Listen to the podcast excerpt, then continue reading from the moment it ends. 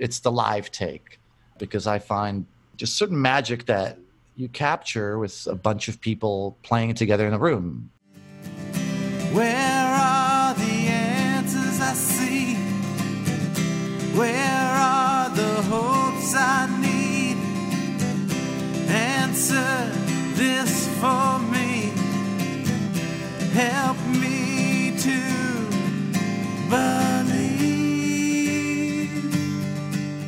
Welcome, Plain Ordinary Dragons. We're so happy you joined us today. As you've heard me say many times before, time is the most precious resource we have. And the fact that you're choosing to spend some of yours with us is humbling. So thank you. I hope everybody caught Rob's episode last week. He shared some really great experiences about facing fear. It was a really great interview, and if you haven't checked it out yet, do yourself a favor and give it a listen. You will be glad that you did. On today's episode, we get to chat with the always engaging Luba Dvorak. I'm excited to share it with you as he talks about his journey as an Eastern Bloc refugee and defecting from the Czech Republic as a child. This guy has been playing music since the time he could walk and recently released an album called American Sin. Let's check it out. How did you start? Where did you come from? Have you uh, tell me a little bit about your your beginning story? Where were you born? Where do you come from? Tell me that stuff, man. Um, okay, so it's a bit of a bit of a thing. I've been everywhere, man. Uh, well, so I was born in a town called Brno in the Czech Republic, which is uh, Czechoslovakia back in the day. Lived there with my parents and my brother till about I was about six when uh, we went on a uh, family vacation and uh, never went back. All so right.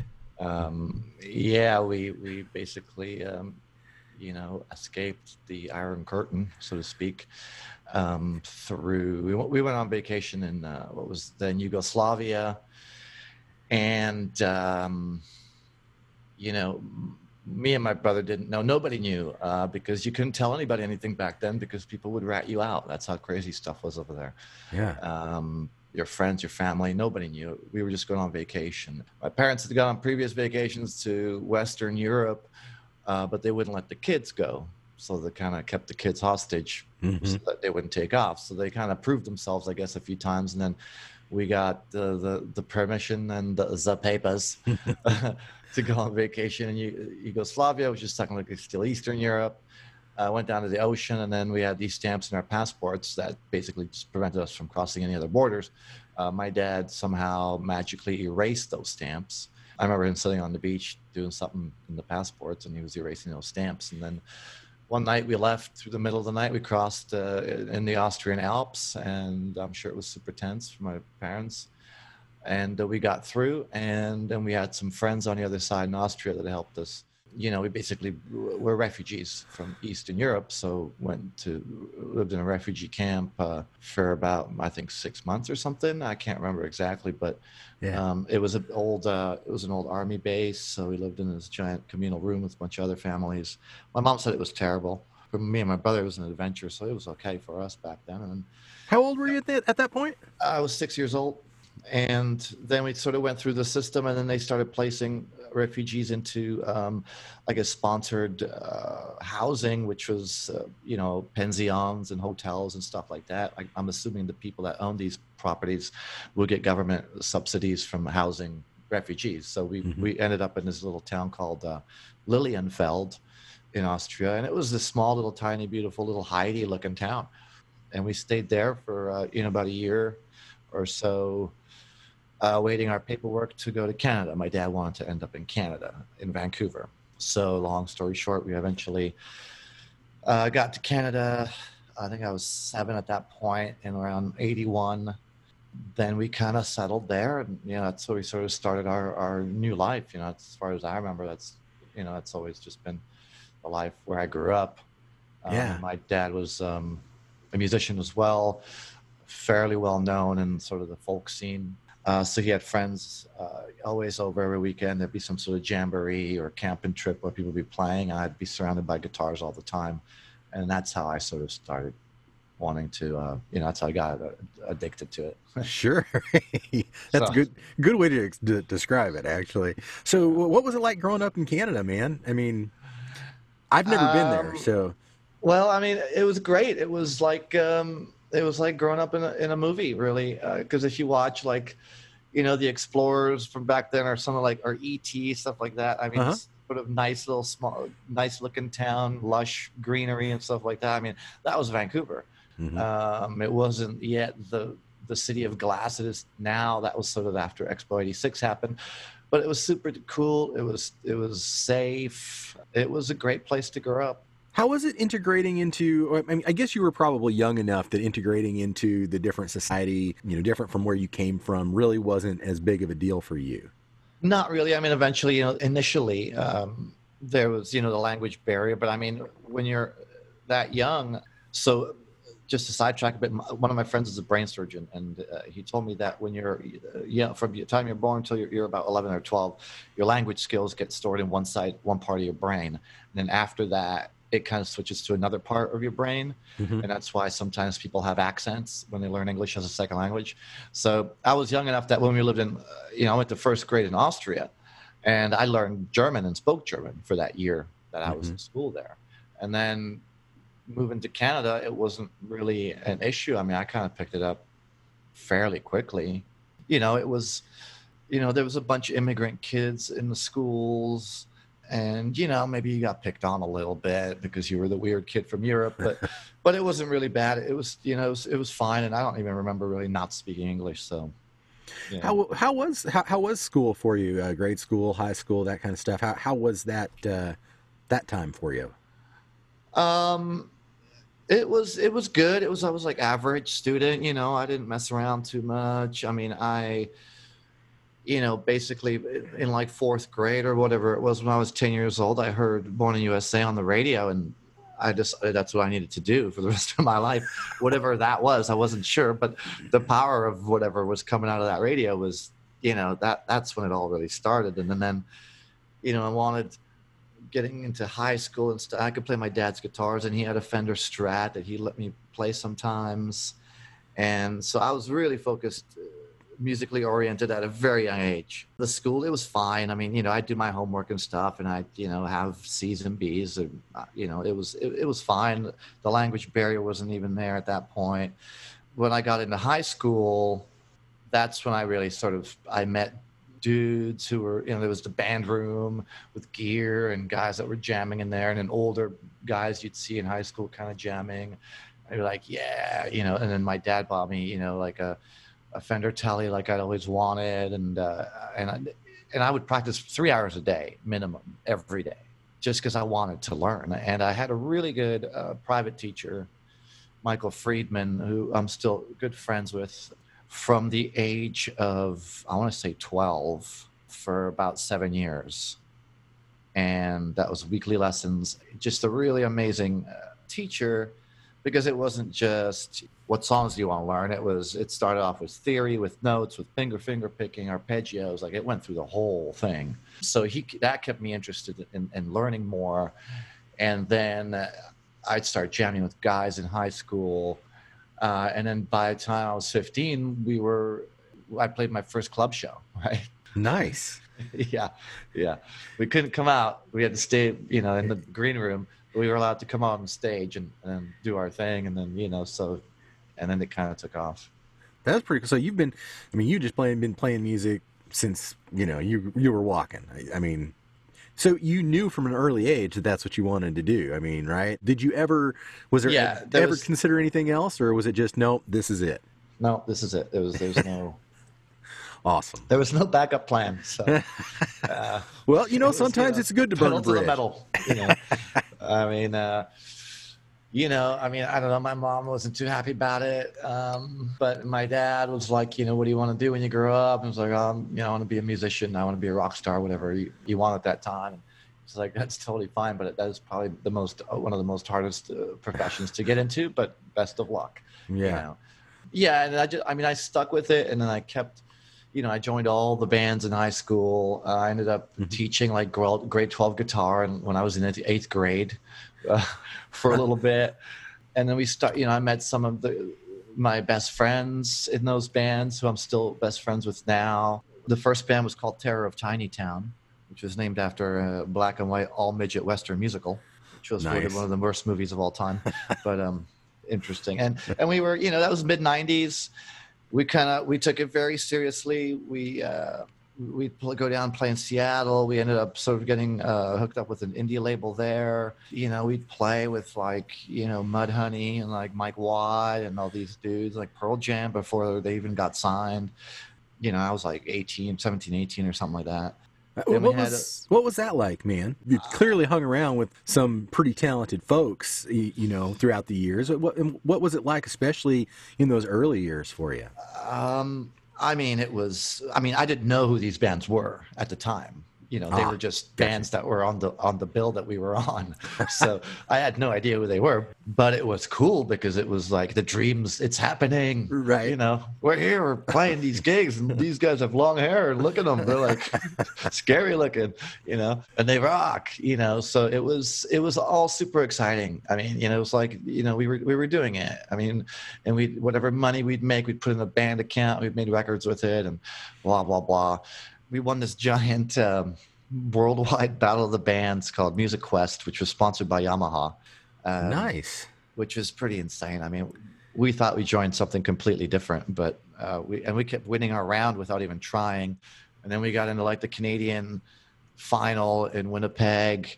We were representing British Columbia, and there was all these other bands from different provinces, and and like Pearl Jam was the headliner at this point. They'd already put out ten and uh, and we weren't even trying. We are like, okay, we're good here. Like this is a cool little trip, and we'd won a bunch of Yamaha gear, and and then we ended up winning that too, and going to Japan to represent Canada as the Canadian band. You know, which was yeah, it was I, it was a bad decision on somebody's part. But, uh, I mean, we were just terrorizing people in Japan. I mean, you know, a bunch of you know. How was that? I mean, you know, uh, oh, I mean, in your early twenties or you know, teens, going to another country like that, and I mean, I'm, I bet that had to be a blast. It was it was unbelievable. I mean, you know, when we found out we were gone, we were like, "This is crazy." And then when we got there, it was even crazier. You know, I'd never been to Asia, and it was, I mean, it was a different planet. You know, it was it was Tokyo. It was wow. What is all of this? And everything's weird. Like they sell underwear in you know like vending machines on the street, used underwear. Okay, I don't know, man. They do some weird things over there. Wow. Like, but you know, that's interesting. so sure. that was neat. And then we spent like four days in Tokyo, and then they took us to this uh, like resort called Tsumagoi, which was a, literally a Yamaha resort where even like the bathtubs and toilets were made by Yamaha. It was very kind of it was very like Jurassic Park looking, obviously without the dinosaurs, but you had these little cars you drove around in. They had like grass skiing and these huge banquet halls, and that's where this worldwide battle of the bands took place. So we were there for, oh God, I think we were there for four, four or five days, I think, with all these other bands. And we, the the U.S. band that was there that year was the band uh, the Verve Pipe. Oh yeah. Before, before they ever got big, they got signed off of being in that thing, mm-hmm. you know. Um, so yeah, and then so we got back from that. We didn't win anything past that point, but it was great to be there. All expenses paid. So uh, super cool. Then we got back. We sort of made our own couple of uh, records with the label in Seattle, and um, and eventually that the, the band just kind of fell apart. At, at, towards the tail end of that, I was already had my own band called Big Rig Sweeties, uh, whereas I was just playing guitar in the first band. But I, I was writing, and I had you know stuff that I wanted to do. And the first band was more it was more alternative punk rocky kind of 90s stuff i was wanting to do you know like uh, more kind of heartland springsteen mellencamp but more like georgia satellites like mm-hmm. really kind of like that kind of straight up you know rock and roll so then i started my band big rig sweeties and ran that for 97 to about 2001 ish toured uh, europe with that band a little bit and then um, eventually started doing solo shows uh, after 9-11 because i had a big tour booked over in europe. And 9-11 happened and then nobody wanted to go and people didn't want to fly. So, but i had this grant money that i that i got from from uh, from the canadian uh, arts association thing so i went alone and i went uh, open um, i got, jumped on this opening tour for this bigger band over there uh, doing solo acoustic shows and that was super uh, strange at first for me because mm-hmm. uh, I'd always played with a band, and to play solo in front of like these larger crowds was very nerve wracking. and but I and I had to find my voice. I had to find how to perform in that sense. Um, sure, it was really terrible at first, but then I eventually kind of found it, and then decided that yeah, this is this. I'm good, full steam ahead, that kind of thing So- on my own. What, what do you find is the, for for you the biggest difference between you know doing the acoustic solo gig versus playing with the the full band? What type of adjustments did you have to make, or did you feel like you needed to make to to do that? Uh, well, you have to sort of adjust your playing style because if you're, you know, fronting a band on acoustic guitar, you're generally, you know, just strumming the rhythms and keep, you know, keeping keep it in sync and having that, you know, the band drives it behind you. Here, when you take the band out, you gotta, you you can't just be up there strumming away like you would if there was a band there because then it's just it doesn't translate. You know, you have to deliver. You have to deliver the song but now on your own. So it, it, uh, the playing style, the way I would approach playing, was the, the learning curve, and you sort of have to play with your fingers or learn how to strum, but be able to play melodies while you're strumming notes Mhm. out, like find sort of grooves and rhythms, and that's that's just uh, you know that's just practice. really. Yeah, I kind of I kind of think uh, of like Dave Matthews style when you know we, we talk about things Sure. like that, right? He was one of the the first uh, guitarists that I saw that really it felt to me was doing something special on that guitar. You know, you're here in the U.S. now, right? yeah. Oh, so when when did you kind of move from being in Canada to coming in, into the U.S.? What kind of prompted that? That's sort of part two of the whole, you know, the history of, of Luba, um, because it's the, it really everything changed. So in 2004, I was doing a uh, tour in Europe, and my dad was over there doing some other shows separately, and we were going to meet up. And then, so make a long story short, though, so my dad died tragically uh, in a car accident in 2004 over there Oh, I'm sorry. and that you know that was a major major life changing event for me. I mean the floor dropped out and i kind of became an adult instantly. Uh, i was 29 at the time. And so once you know we, we got over that whole thing and we settled all the all the stuff and the wakes and the funeral and, and everything to sort of and then you know helping my mom relocate and blah blah blah all the stuff that goes along with that. Don't want to get too dark but um once once she was good and my brother was all right then you know i'd already been coming down and playing in the states all the time. You know i'd, I'd do west coast tours just by myself in my van drive from vancouver down to san diego and maybe take a left turn to go to phoenix and then come back up through vegas and then reno or something and spokane and come back home.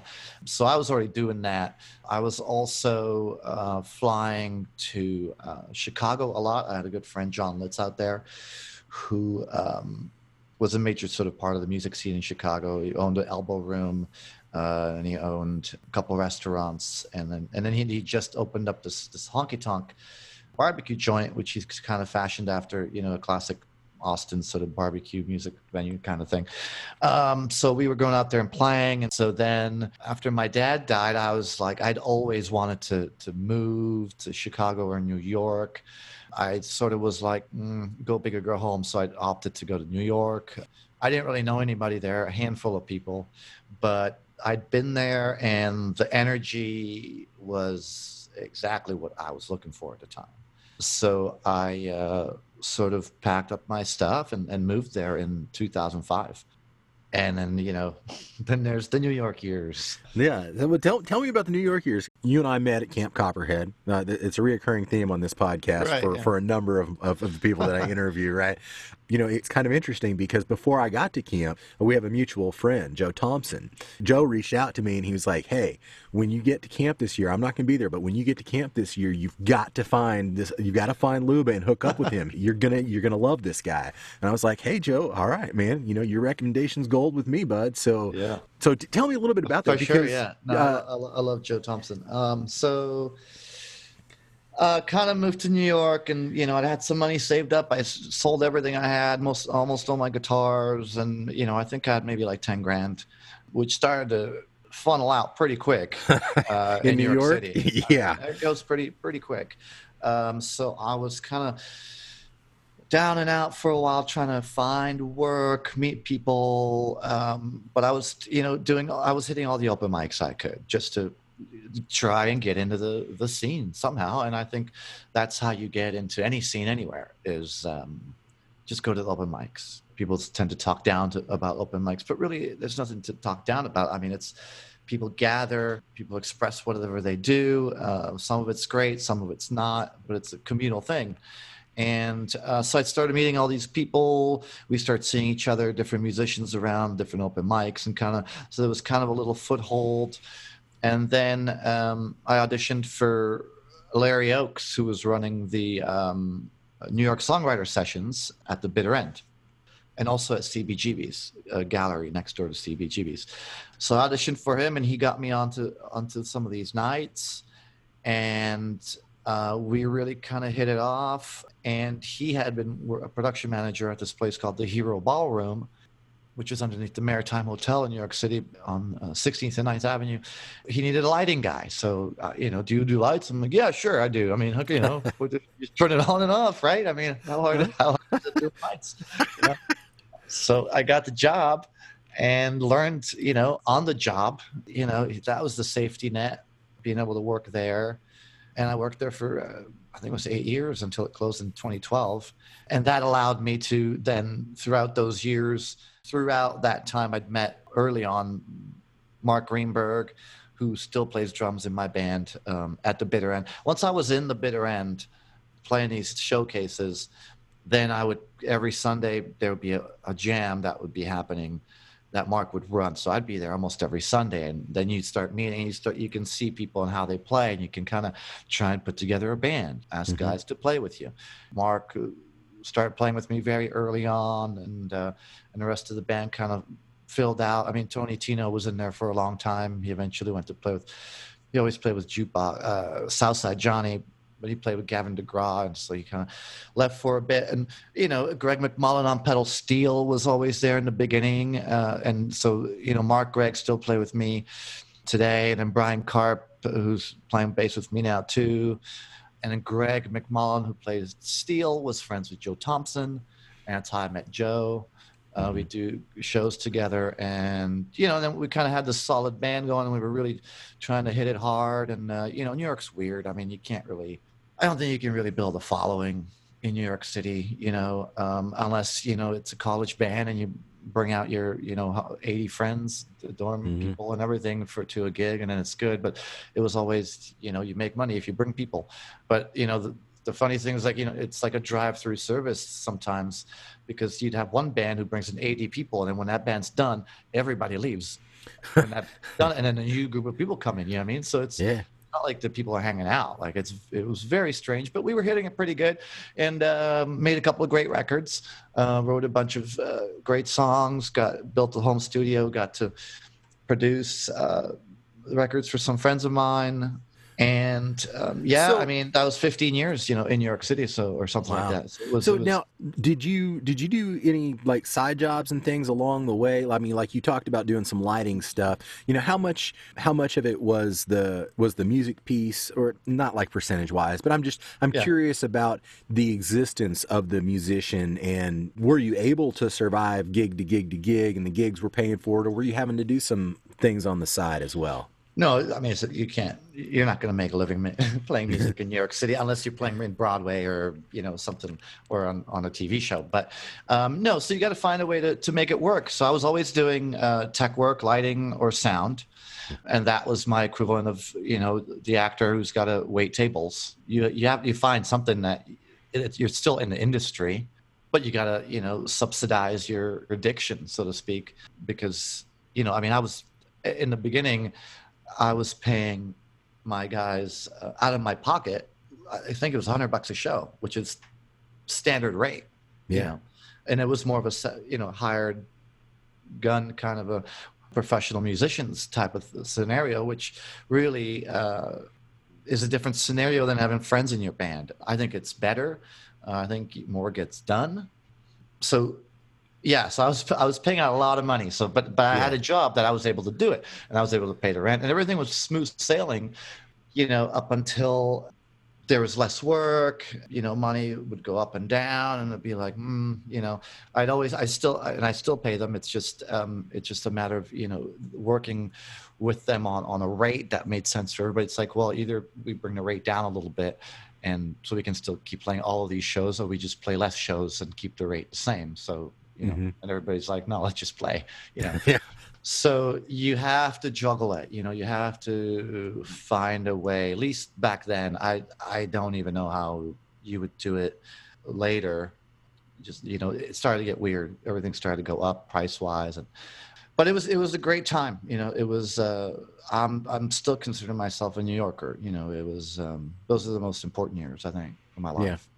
And this is the, this was the Brooklyn Twang years. This is where Brooklyn Twang was born. Is that right? Yeah, yeah, yeah. Uh, so uh, I guess you know, in the last maybe five years or so uh, that I was there, so my band basically we we decided that you know Greg had this project called Wood Wires and Whiskey, which was just a rotating sort of band of musicians, where where it wasn't a paid kind of a scenario. Was just let's just go out and play some fun tunes. There's nobody's name. It's not we're not backing anybody. You know, we're just going to get together and play.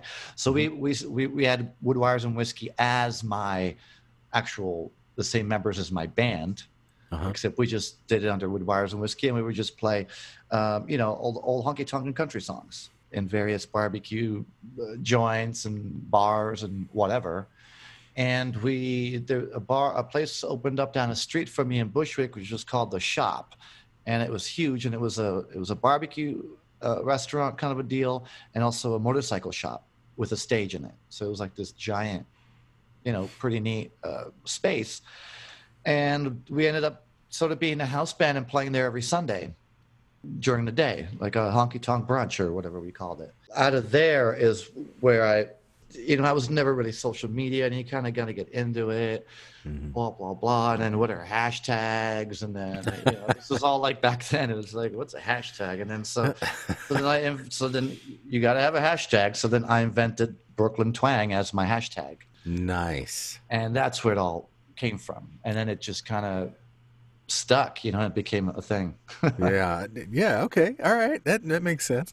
Yeah. Well, so uh, okay. So then you had the the New York years. Now, by the time that we met at Camp Copperhead, though, you had already moved out from New York, right? yeah well i had just moved Okay. like uh so with this copperhead thing you know i'd always been a steve earle fan um way back Mhm. Uh, like i saw him i think when i was 16 15 maybe uh, on the on the hardway tour um Oh man, I'm So- so jealous. Yeah, man. um, so, uh, and my buddy Keen, who I've who played guitar with me and who I've known since you know forever, uh, sent me the link to Camp Copperhead, and I'd heard about it before, and I knew that Joe had gone, but I was like, it's three grand or whatever. It's like that, that's impossible for me. Mhm. Um, so he sent me a link of you know enter for for a scholarship to, to Steve Earle's camp. So, yes, and he just sent me the link and, go, and said, just do it and shut up. He knows I wouldn't do it. I'm like, I'm not really into contests. I'm like, you know, Yeah. screw that. So, so, I- so I hit the link. I emailed them my song "Queen of the Rodeo," and didn't say anything else in the email. Right? It was Mhm. just a song. uh, Thanks, Luba. Right. You know?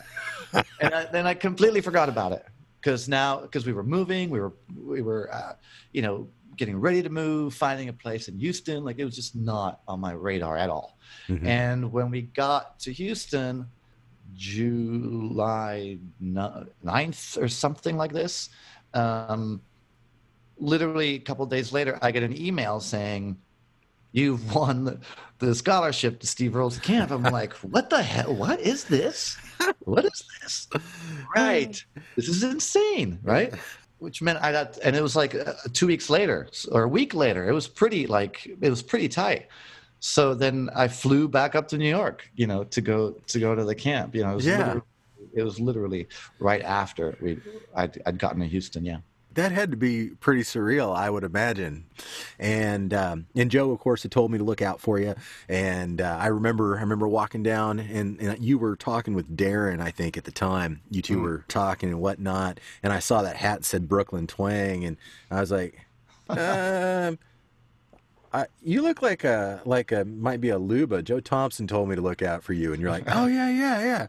And then you needed to go to Brooklyn, and I wanted to go see my friend Pete St. John. I don't know if you know Pete or not, but he's he's another uh, Right. another camper from the first year, 2014, uh, and I hadn't seen him since then. And I was like, "Well, I'm, I'm this close. Why not? Why not go hang out some? Uh, you needed a ride, and so we we took off and did a road trip basically from yeah, yeah, totally. uh, you know, Big Indian to Brooklyn, and uh, that was uh, aside from the conversation, and you know, and I, I had a I had a blast uh, hanging out with you. But then I dropped you off basically at a recording studio, right? I mean, Atomic Yeah. Sound. I mean, Yeah. it wasn't like, hey, take take me somewhere to, to, to my motel. It's like, hey, I need to go to this recording studio because I got some stuff to do, Yeah. and, and and I can't tell you how much I wanted to hang out with, with and stay there, you know, because Right. it seemed like a really cool setup, and the cats that were there were cool, and and there's probably not more, uh, there's probably nowhere that's more like Disney World to me than a Right. recording studio. I just love it, you know, and so it was all I could do to pull myself away and, and go see Pete because which I wanted to do, but Yeah, man, yeah, yeah. It, it was it was cool. The horn player that was there, you know, all that. It yeah, was just, yeah, yeah, yeah. I know- remember you hung out for a little bit, and um, yeah, we were we were working on um, a record for my buddy Butch Phelps. Yeah, that was Kevin uh, on trumpet, and Butch and Skip Ward on bass, and uh, I mean Merle, who owns the Atomic Sound. Uh, it's it's you know it's my go-to studio. It's it just feels so uh, comfortable in there. You know. Yeah. Well, and it's cool as, as all get out because you would never know there's a studio there. Like, like you know, we like we parked on the street, and I was like, "There's, there's, this is an alley." Um, you know, and, and, and granted, I, you know, I, although I do have family uh, in in Jersey, and I have spent time on the East Coast, I think Right. it's very obvious that I am I am more of a Southern guy than I am a city guy. Even though I love I love the city, like my, I love my time, the times I spent in DC, all that. But so yeah, so then you're like, okay, all right, we're gonna go through this metal door, and then we're gonna go up this a couple flights of stairs, you know. And I'm just like, oh, this is this is interesting. This is either gonna be way cooler, or I'm gonna come out of here dead. One of the two. And um, so it was blast, and, and dropped you off there, and, and so forth. So how how did things progress from there? What, were you working on American Sin at that time? No, that was uh, the sessions for uh, Butch Phelps uh, and the Elevators. I think the record's called Butch Phelps and the Elevators. I think that's the only one that's that's called that. It's it, it's out. It came out. So his probably came out like last summer or spring. Um, so that's what we were working on then, tracking the final stuff. And So what were uh, you doing for him on that? I mean, like, were you doing audio engineer type of stuff? Were you working with Pro Tools and and, and doing the editing piece, or what part were you kind of playing in that? If you don't mind asking. Um, I was playing guitar on it. Gotcha. Um, and sort of, uh, you know, helping to produce it, helping to kind of engineer it, you know, dial in the vibe, sort of. Uh, but it was a team effort. Um, but yeah, so it was more of a musical chair I was taking for that one. Gotcha. All right. Well, what happened next, man? Where'd you go from after I dropped you off and you finished the? Where, where what happened there, man? Well, I mean, I think that was the the session that we got uh, Charlie Giordano in on, who's uh, who plays in the East Street Band. He, he took he plays keys, I mean organ and uh, accordion in Bruce's band. Uh, so that was super fun uh, having him come and play some keyboards and stuff, and then you know eventually got the the record out, and uh, and it sounds great. I was actually just playing it the other night. Um, trying to reminisce about it. Haven't heard it in a while, so it's a cool record. You guys want to check it out? Butch Phelps and the Elevators. Um, and then uh, so I got back to Houston, and then kind of had to figure out, you know, what am I going to do to keep the lights on through uh, my buddy uh, Eric Ambel. He knew Pete Gordon, who owns the Continental Club here in Houston. That's how I got hooked up with, you know, sound gig at the Continental Club down here. Okay. So, quick question: uh, Your friend Eric is he the one that? Um, did he play with Steve at one point? Is, is that the one? Yes. Mhm. Okay. All right. Okay. I thought that's who. I thought that's who you were talking about. Yeah, so- Roscoe. because I remember Steve came out in the concert and said, "Well, we've had another disappearing uh, guitarist, so uh, we've got Roscoe with us, you know." And and so for me, it was fun uh, Yeah. to get because he knows Pete Pete. John and and apparently you and you know and so I uh, I've always felt very lucky and honored to to have met the people that I've met uh, and be in the circles that I am without being really a musician. You know what I mean? And so Sure. uh, it's been it's it's you know so it's just very uh, it's very cool for me because I'm like, oh, this guy knows, you know, Eric who who was playing with Steve and you know and all that kind of stuff. So anyway, sorry, that's just a little bird walk for my personal joy there. So uh, I, sorry, I didn't didn't mean to, to step no, on no, there. so- no, no, not at all. I mean, yeah, you know, it's cool. I mean, you know, it's it's cool to know Roscoe, you know. um, but uh, but uh, so he, um, you know, he he knew Pete Gordon, who owns the Continental Club here, and who also plays with Mojo Nixon, and has been for you know 25 years or however long it's been. Um, and that's how I got hooked up uh, with the Continental Club scene down here. Uh, was able to have some more some headspace. I need to clear my head after New York. I that was the main point of coming down here. Uh, it felt good. It's a good music scene, and I just needed to kind of clear my head. I couldn't I couldn't write. I was it was it was it started to close in on me.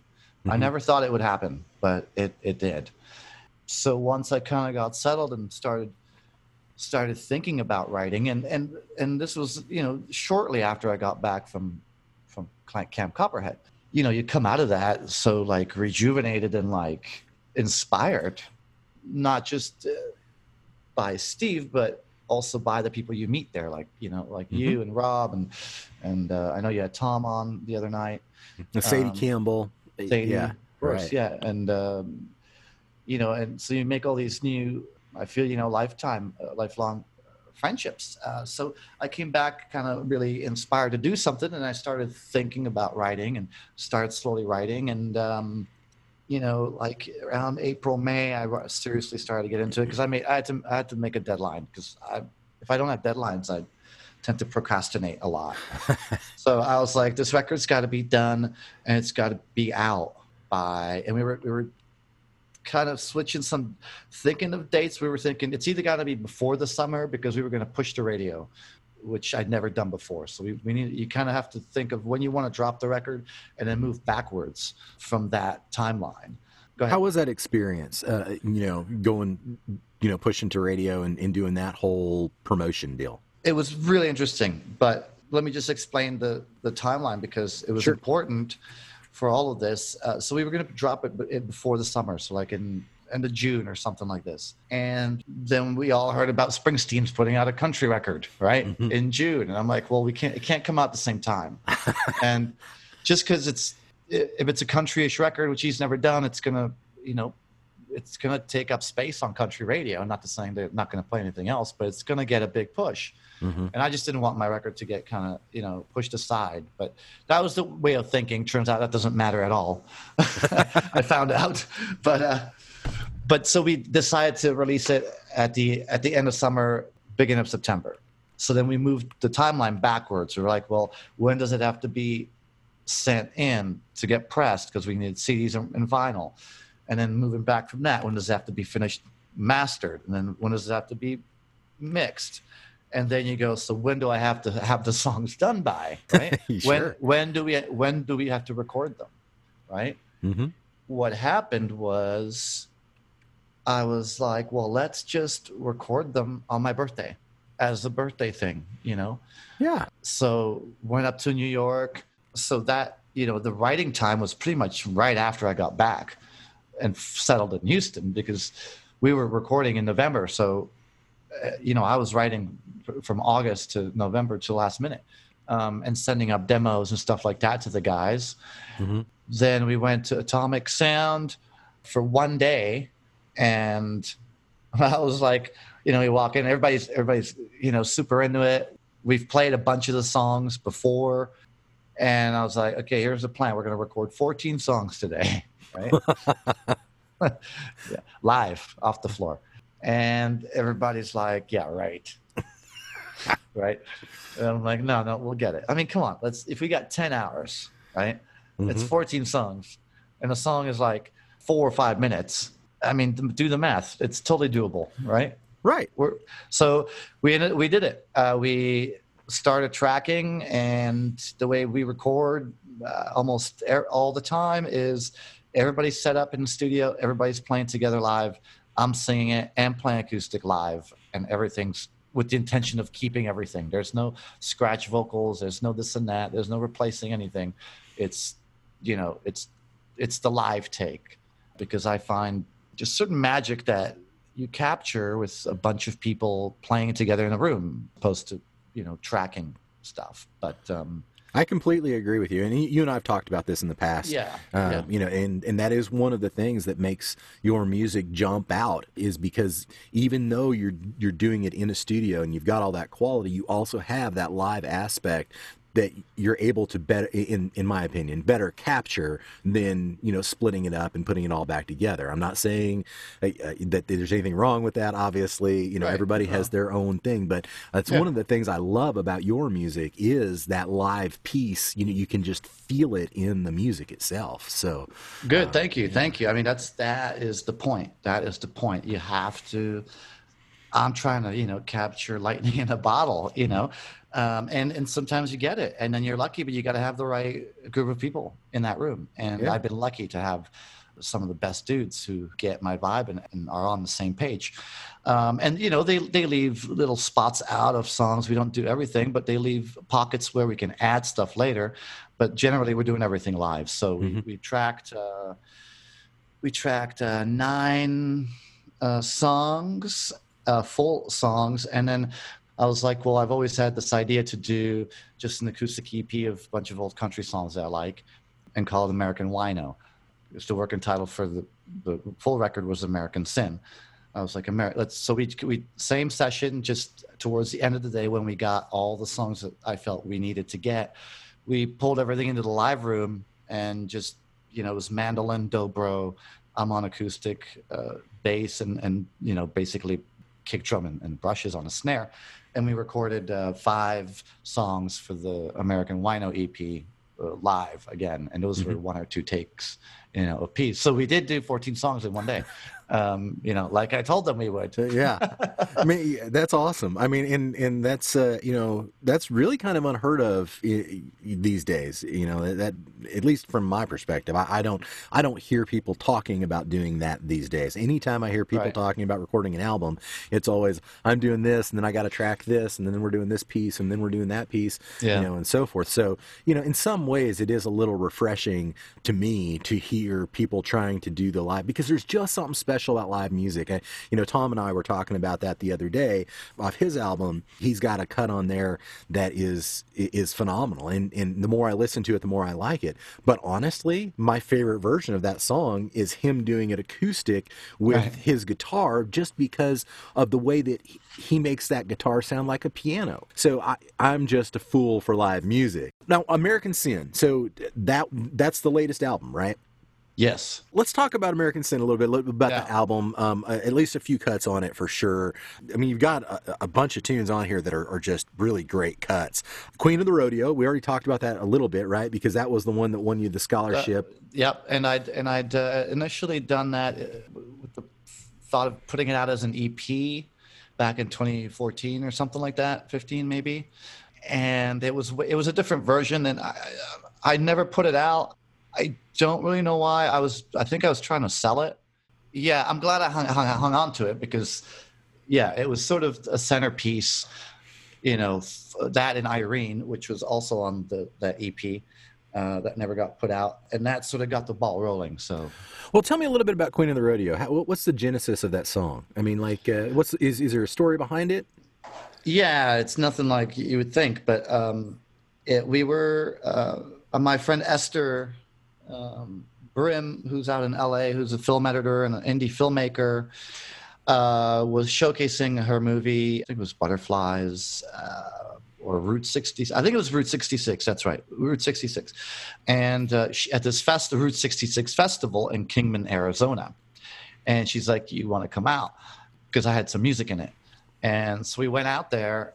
They had this big outdoor stage for this Route 66 festival, but half the time there was nobody on it. So uh, we found like the the person in charge, and and my friend Esther was like, "He wants to play." I'm like, "No, I never said that. I never said I wanted to play." She's like, "You guys have time?" He goes, "Yeah, we got tons of time. Like whenever, tomorrow, today. What do you want?" He's like, "I'm like, I don't know, whatever." So so I ended up playing this thing, Uh-huh. um, and as I'm playing, I see these two girls walking down in front of in front of the stage, and they've got the Queen of the Rodeo, you know, like the banner and the Yeah. whole the get up and the, the they had a hat and the crown and the whole. I was like, wow. And then so that kind of stuck with me, that image. And then Esther's daughter Scarlett was really young, but her she's got these super blue uh, eyes, and that's where the line, you know, eyes as blue as the Arizona sky comes from. So Mhm. Ah, It's I see how that kinda- Yeah. it's kind of and then i just kind of you know i sort of wrote the movie to the imagery of those two rodeo girls walking on those fairgrounds you know? I just sort of wrote around the, that imagery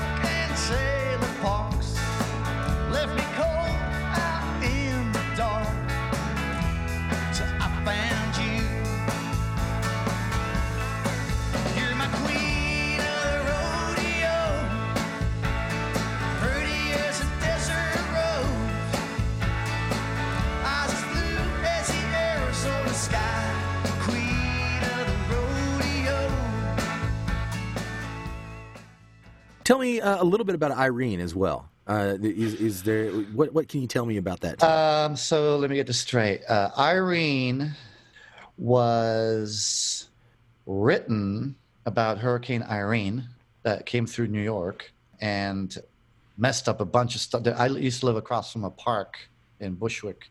I mean it toppled trees. There was like a tornado that went through there. It was like a major storm. And then i did a solo acoustic video for it back then uh, which i recorded during the night of hurricane sandy oh wow. so- okay. it's out there on YouTube. It's you know like it's it's all candlelight and stuff like that because the power was out. Um, so that song, it's technically about getting lost in a storm, sort of, but in a you know I don't know. It's hard to kind of put my finger on what it's exactly about, but it's uh you know it- it's de- definitely the thought process is it's it's about a hurricane. I guess. Gotcha.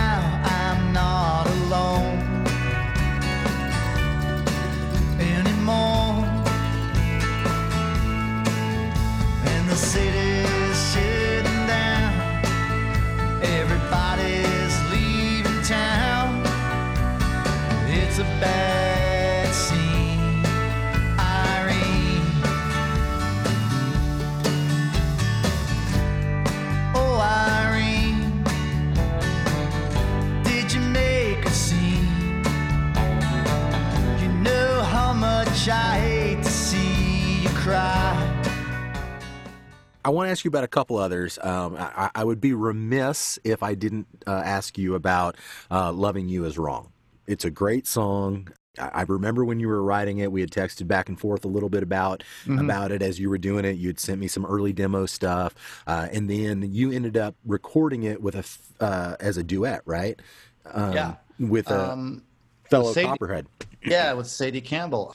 I sort of started fooling around with it. Uh, I think at the camp, the, the riff of it, and then when I heard Sadie sing, I mean, it was like she's such an amazing singer that it's like, whoa, like, yeah, this she should be. This should be a duet, you know, sort of like you know the old country, classic country duets. You know, that was sort of what I what I wanted Mhm. uh, out of it. Just because I at the, at the camp, you know, we'd meet up in whoever's living room and pass around a bottle of whiskey and, and play songs. And Yeah. uh, that's the first time I'd really uh, played with her and, and sang with her. And it just seemed to work. There was a vibe. So I always had that voice in mind when I was writing those lyrics. Yeah, I was just trying to write a, a classic country song. And, and that was the whole thought process behind the whole record. You know, I was listening to a lot of uh, Gary Stewart, who is the king of honky tonk for people that don't know. Super famous uh, songwriter, country singer, but kind of obscure. I mean, you know, he, he wrote the uh, She's Acting Single, I'm Drinking Doubles, Mhm. Drinking Thing, bunch of songs that people know, they just don't know it's him.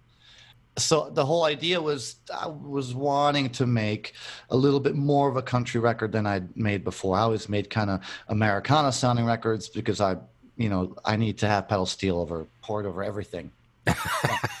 Because that's just the way I like it. Uh, dude, I'm I'm right there with you. I'm You know. right there with you. Uh, so I was going a little bit more classic country. I was almost like going towards like 80s country, which I used to hate back in the day. You know, but there's certain classic sound about that stuff. And I was sort of, you know, like Dwight, you know, 80s Dwight, Mhm. like, and Gary Stewart, that stuff's very kind of 80s sounding. So that was the imagination of the landscape of the record that, that I had in my head. And that's why I think Loving You is Wrong fits it perfectly.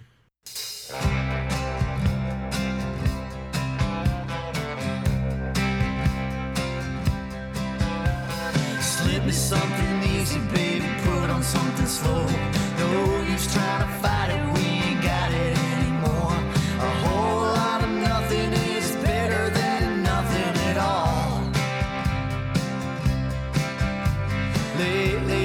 talking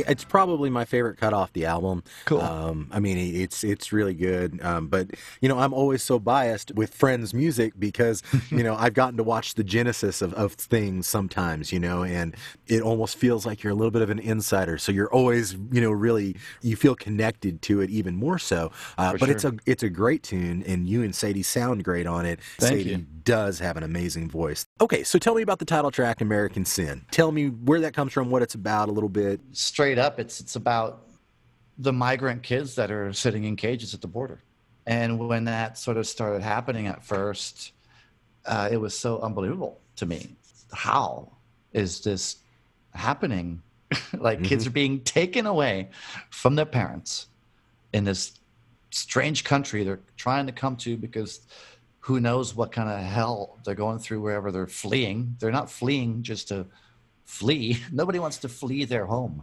You know what i mean? Mm-hmm. People flee when something bad's going down. I mean just straight and simple that's it's that i felt i i tr- it's not meant to be, be political.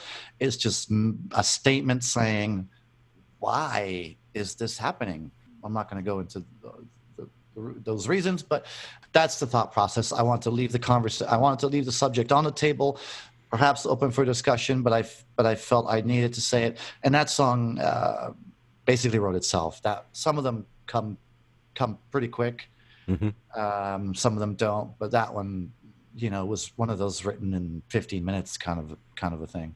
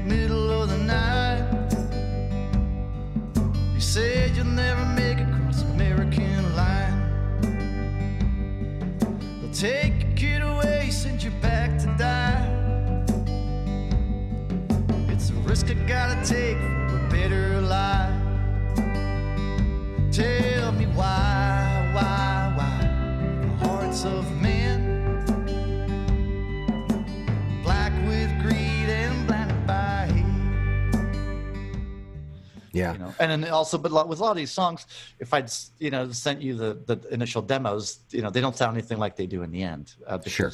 of those that's the approach by those guys playing on that record who make it sound like that like the uh, the toms and the kind of that beat that's the main feature of the song um was mark just like invented it on the spot started playing it like i didn't tell him anything about it you know he just Mhm. That was just what what happened. And you that's the best best best stuff. And that's why you know that song again is is honest. It's just an honest song you know? Yeah.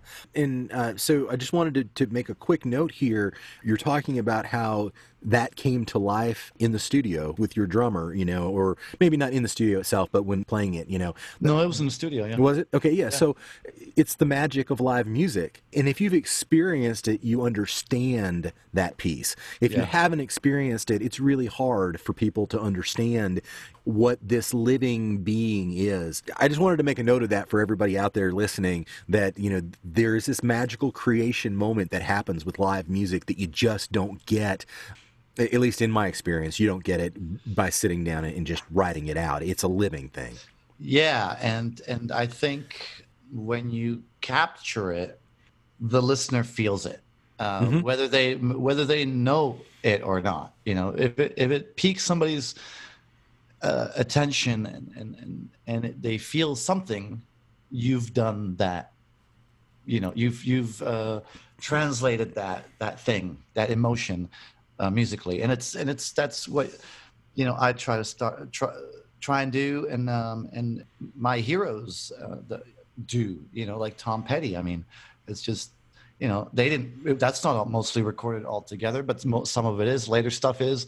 Mhm. but still like wildflowers is like man i mean that's that's, that's there, that thing it's there you know what I mean? hundred percent. Well, so wh- what's happened since uh, since American Sin? Uh, you know, what's what's been going on? Oh, so okay, so we we recorded it uh, in that one day. I took everything back and started uh, mixing the uh, the acoustic stuff, acoustic uh, American Wino, first, um, because all of this the, all this is being done on this shoestring budget. I mean, there was no Sure. budget. You know, it was everybody everybody basically played on it for free as a favor, or uh, you know, it's my Yeah. birthday. Can you play on it for free? kind of a deal. You know, the studio was at a fraction of the price because otherwise I wouldn't have been able to do it. And I'm like, Yeah. I want to make quote unquote a big record and push it you know just let's do it you know everybody was in so i so i mixed everything myself too um, they, they tell you not to produce your own record and they definitely tell you not to mix your own record which i did both of those things so i Uh-huh. mixed american wino first um, painstakingly going through it um, and you know talking to brian carp almost nightly on mixes and then because i wanted to release that on april 1st april fool's day so we released that on April Fool's Day, and now I had to sit down and start mixing the the whole American Sin record. It took me from I guess April to about about July to mix it. I remixed it three times, the hmm. full record. You Wow, know? nice. obsessing obsessing about it because you know it had to have that thing that I was looking for at that particular point in time. I eventually got it down where I was happy with it. Nothing made me cringe. Then my buddy Seth uh, Von Paulus in LA uh, mastered it for me for next to nothing again. So now, now it was done. It was ready to go, and now it was okay. Let's do the radio campaign right? So Mhm. my buddy Dave Avery, who owns Powderfinger Productions up in Boston, got behind it, and uh, we dropped it to radio in uh, I think it was the first week of September, and it stayed on the Americana chart, kept bopping up and down. I think the highest it got was 89 or something like this. So it That's a performed nice showing. it Yeah. performed it performed really well according to Dave, and it stayed on the chart for over 20 weeks because they stopped counting it after 20 weeks. Mhm. Was various songs, and I would get weekly reports, and you know, apparently I was I'm big in Hawaii. Nice. A few other places got you know I think around the Denver area, and, and some stuff around Portland eh, was getting a lot of play. That was sort of into January, and then it was kind of like okay, let's let's map out 2020 we've got some momentum you can hit some of these hot spots i was i could fly out do a radio interview do a little acoustic thing at a at a club or wherever you know coffee shop doesn't matter. While i'm there fly back home i could do those in one day start promoting the record full on like that. And then uh and then uh, the pandemic hit and like everything just stopped dead in its tracks. Yeah. How I mean that has to be incredibly hard to deal with. Like I can I can imagine because, you know, here, here's your that your album that you're pushing, right? This is this is the one that's starting to get some airplay and, you know, you're doing this thing and and it's kind of, you know, based on our conversation tonight at least, uh it, you know, it kind of feels like this is this is where you're starting to kind of step into your own really and and do your thing and so forth. And then pandemic hits. How do you deal with that? I I don't really have the answer. Um, I mean, when it when it happened, it was like, what the hell is going on? Like, like everything stopped. There was no work. There was no gigs. There was no nothing. I mean, it was like, well, how am I going to pay rent? Kind of a deal. Like it was, you know, there was some some the early days were like, you know, freaking out. Yeah. Um, and I just moved to a new apartment just before that too. Like it was a whole. So then you kind of, you know, it levels out. You got to kind of like day by day, night by night, as it says in the single scoop, single lady. But it's true. I mean, still every day, it's just one day at a time. Um, I can't. There's no plans. Um, I know people who, you know, are sidemen in in major touring bands, and all of their tour dates have been canceled up until 2021. Like there's nothing booked for, I mean, nobody knows. So I'm, you know, well, so I recorded, I started doing live streams like everybody did, Yeah. you know, uh, just to keep sane a little bit because I had a bunch of regular weekly gigs. There was, you know, I'd fly to New York every uh, six weeks or so. I'd be up there four or five times a year. So I started doing live streams and just kind of tried to start to kind of write ideas, but now you're like kind of like a prisoner in your own house. So it's kind of, you know, people are like, oh, you must be getting so much writing done. It's like, I'm not that.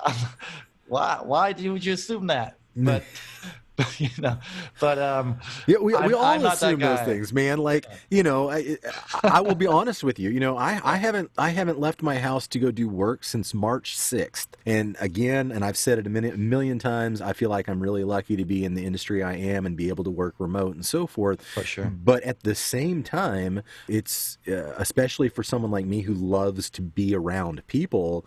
It's I've dealt with depression, uh, uh, you know, just trying to figure out, you know, Yeah. like I, not even realizing I was depressed. I mean, just right. this is you know everything stopped you know everything stopped and all of the plans have changed and you know and we're all dealing with it you know and and i don't know that anybody has the the answer um but it's something that we're all going through together uh, just to some degree i hope that that at least when we get to the other side of it we're able to at least pull some community through it and be like hey we all we all survived this thing together you know let's let's try to have a little bit of empathy for one another because we've all gone through this crazy stuff Right. I mean, agreed. And um, you know, it's, it's it's never happened before, so you, nobody's got the answer. You know, I mean, uh, there's uh, many mental, psychological issues that, that arise, but um, you try to, you know, that's why I recorded the whole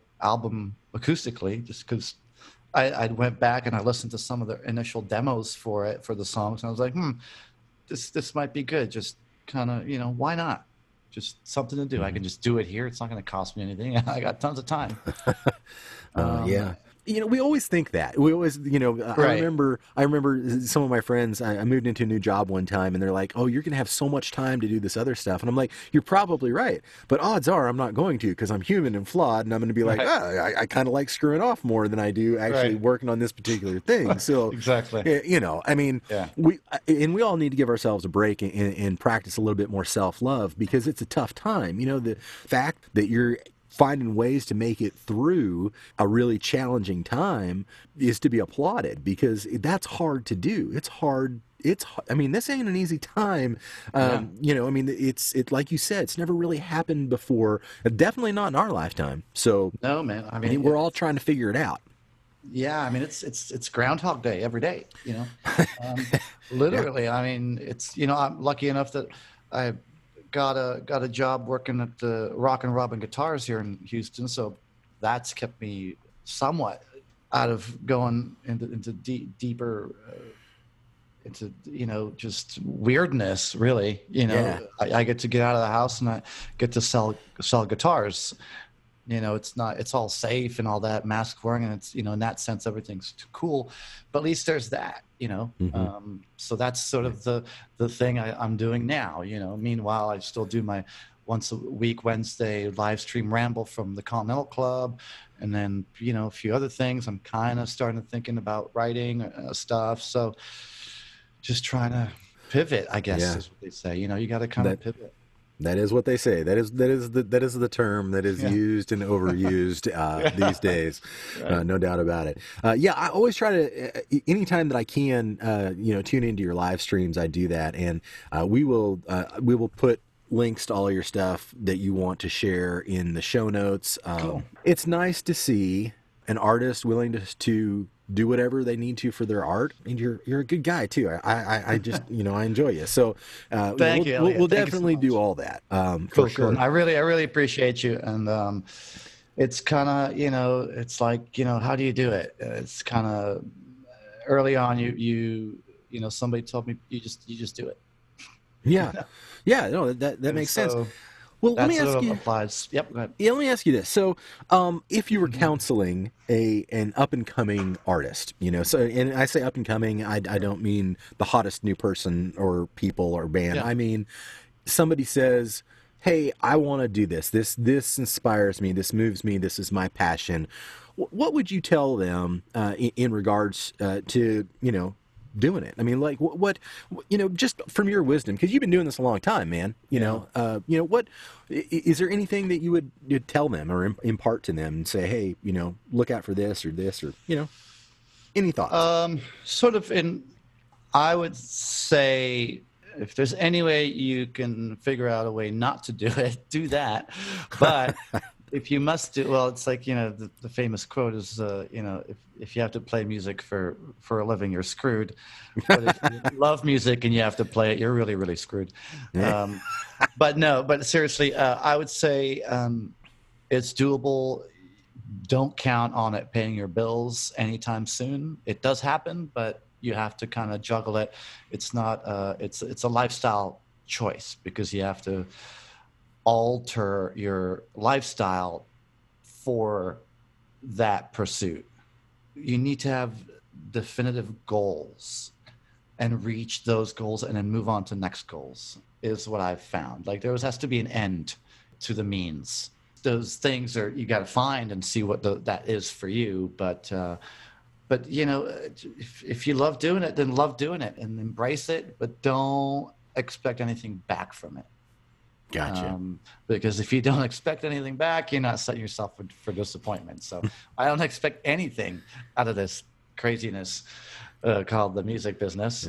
But once in a while, things pop up, and I'm amazed and, and grateful for them to have happened. So, but I have, you know, I do go out and try and uh, achieve those things, expecting nothing in return at all. yeah, gotcha. Is there anything that, that you just want to say? I mean, is, is there any anything you kind of want to put out there? I'm opening it up, and if, if there isn't, that's cool too. I just wanted to give you an opportunity before we kind of wrapped everything up. Um, I think we've sort of covered it all. We did a cool video for American Sin. My buddy Jason Yu, we shot that at the Continental Club. It's very it's black and white. You can't see where we are. it turned out really well. And that's Robert Rodriguez playing accordion on that song. Yeah, I mean, you know, check out my stuff, and I, I sure appreciate you guys uh, uh, having me on here and, and buying the records and listening to the live streams and all that. And you know, the, the little online tips and virtual tips and all that, that, that really does go a long way. So for those of you who've been doing that, thank you. All right, awesome. Well, thanks for being on the show. I really, really appreciate it, man. It's been great catching up and talking with you and and learning more about your story. Uh, and I, I really, I can't wait to pass it on, uh, you know, to the to the audience. So thanks for for being here, man. Thanks. I mean, I, I love your podcast, and I remember you uh, talking about it um, at camp all the way you yeah, know, you told me the plain ordinary dragon story, and Yeah. uh, so I'm I'm so uh, glad that you got this this going, and you're on season two now and everything. So yeah, yeah. really six, cool, this, yeah, we're we're like sixty five episodes in now. It's Wow. crazy. Yeah, I, I can officially say I, I'm a podcast host now. Nice. All right. Well, thanks, man. I appreciate it. Thanks for having me, dude. Wasn't that a fun conversation? I really enjoy Luba and his perspective and his music. Just a few things I took away from the conversation before we go. Lubin knew from an early age what inspired him and what he wanted to do on his journey through life. He's followed that passion throughout his life, creating art at every opportunity. And we can do the same. It's a choice. Make sure you check out the show notes for the ways that you can interact with him. You can find him on Facebook and Instagram uh, or at his website, uh, but we'll have those links in the show notes. And as always, I want to leave you with this thought. You might be plain, you might be ordinary, but you're a dragon. You can do amazing things in this world, and we can't wait to hear your voice in this world that so badly needs it. Where are the answers see? Where are the hopes I need? Answers me, help me.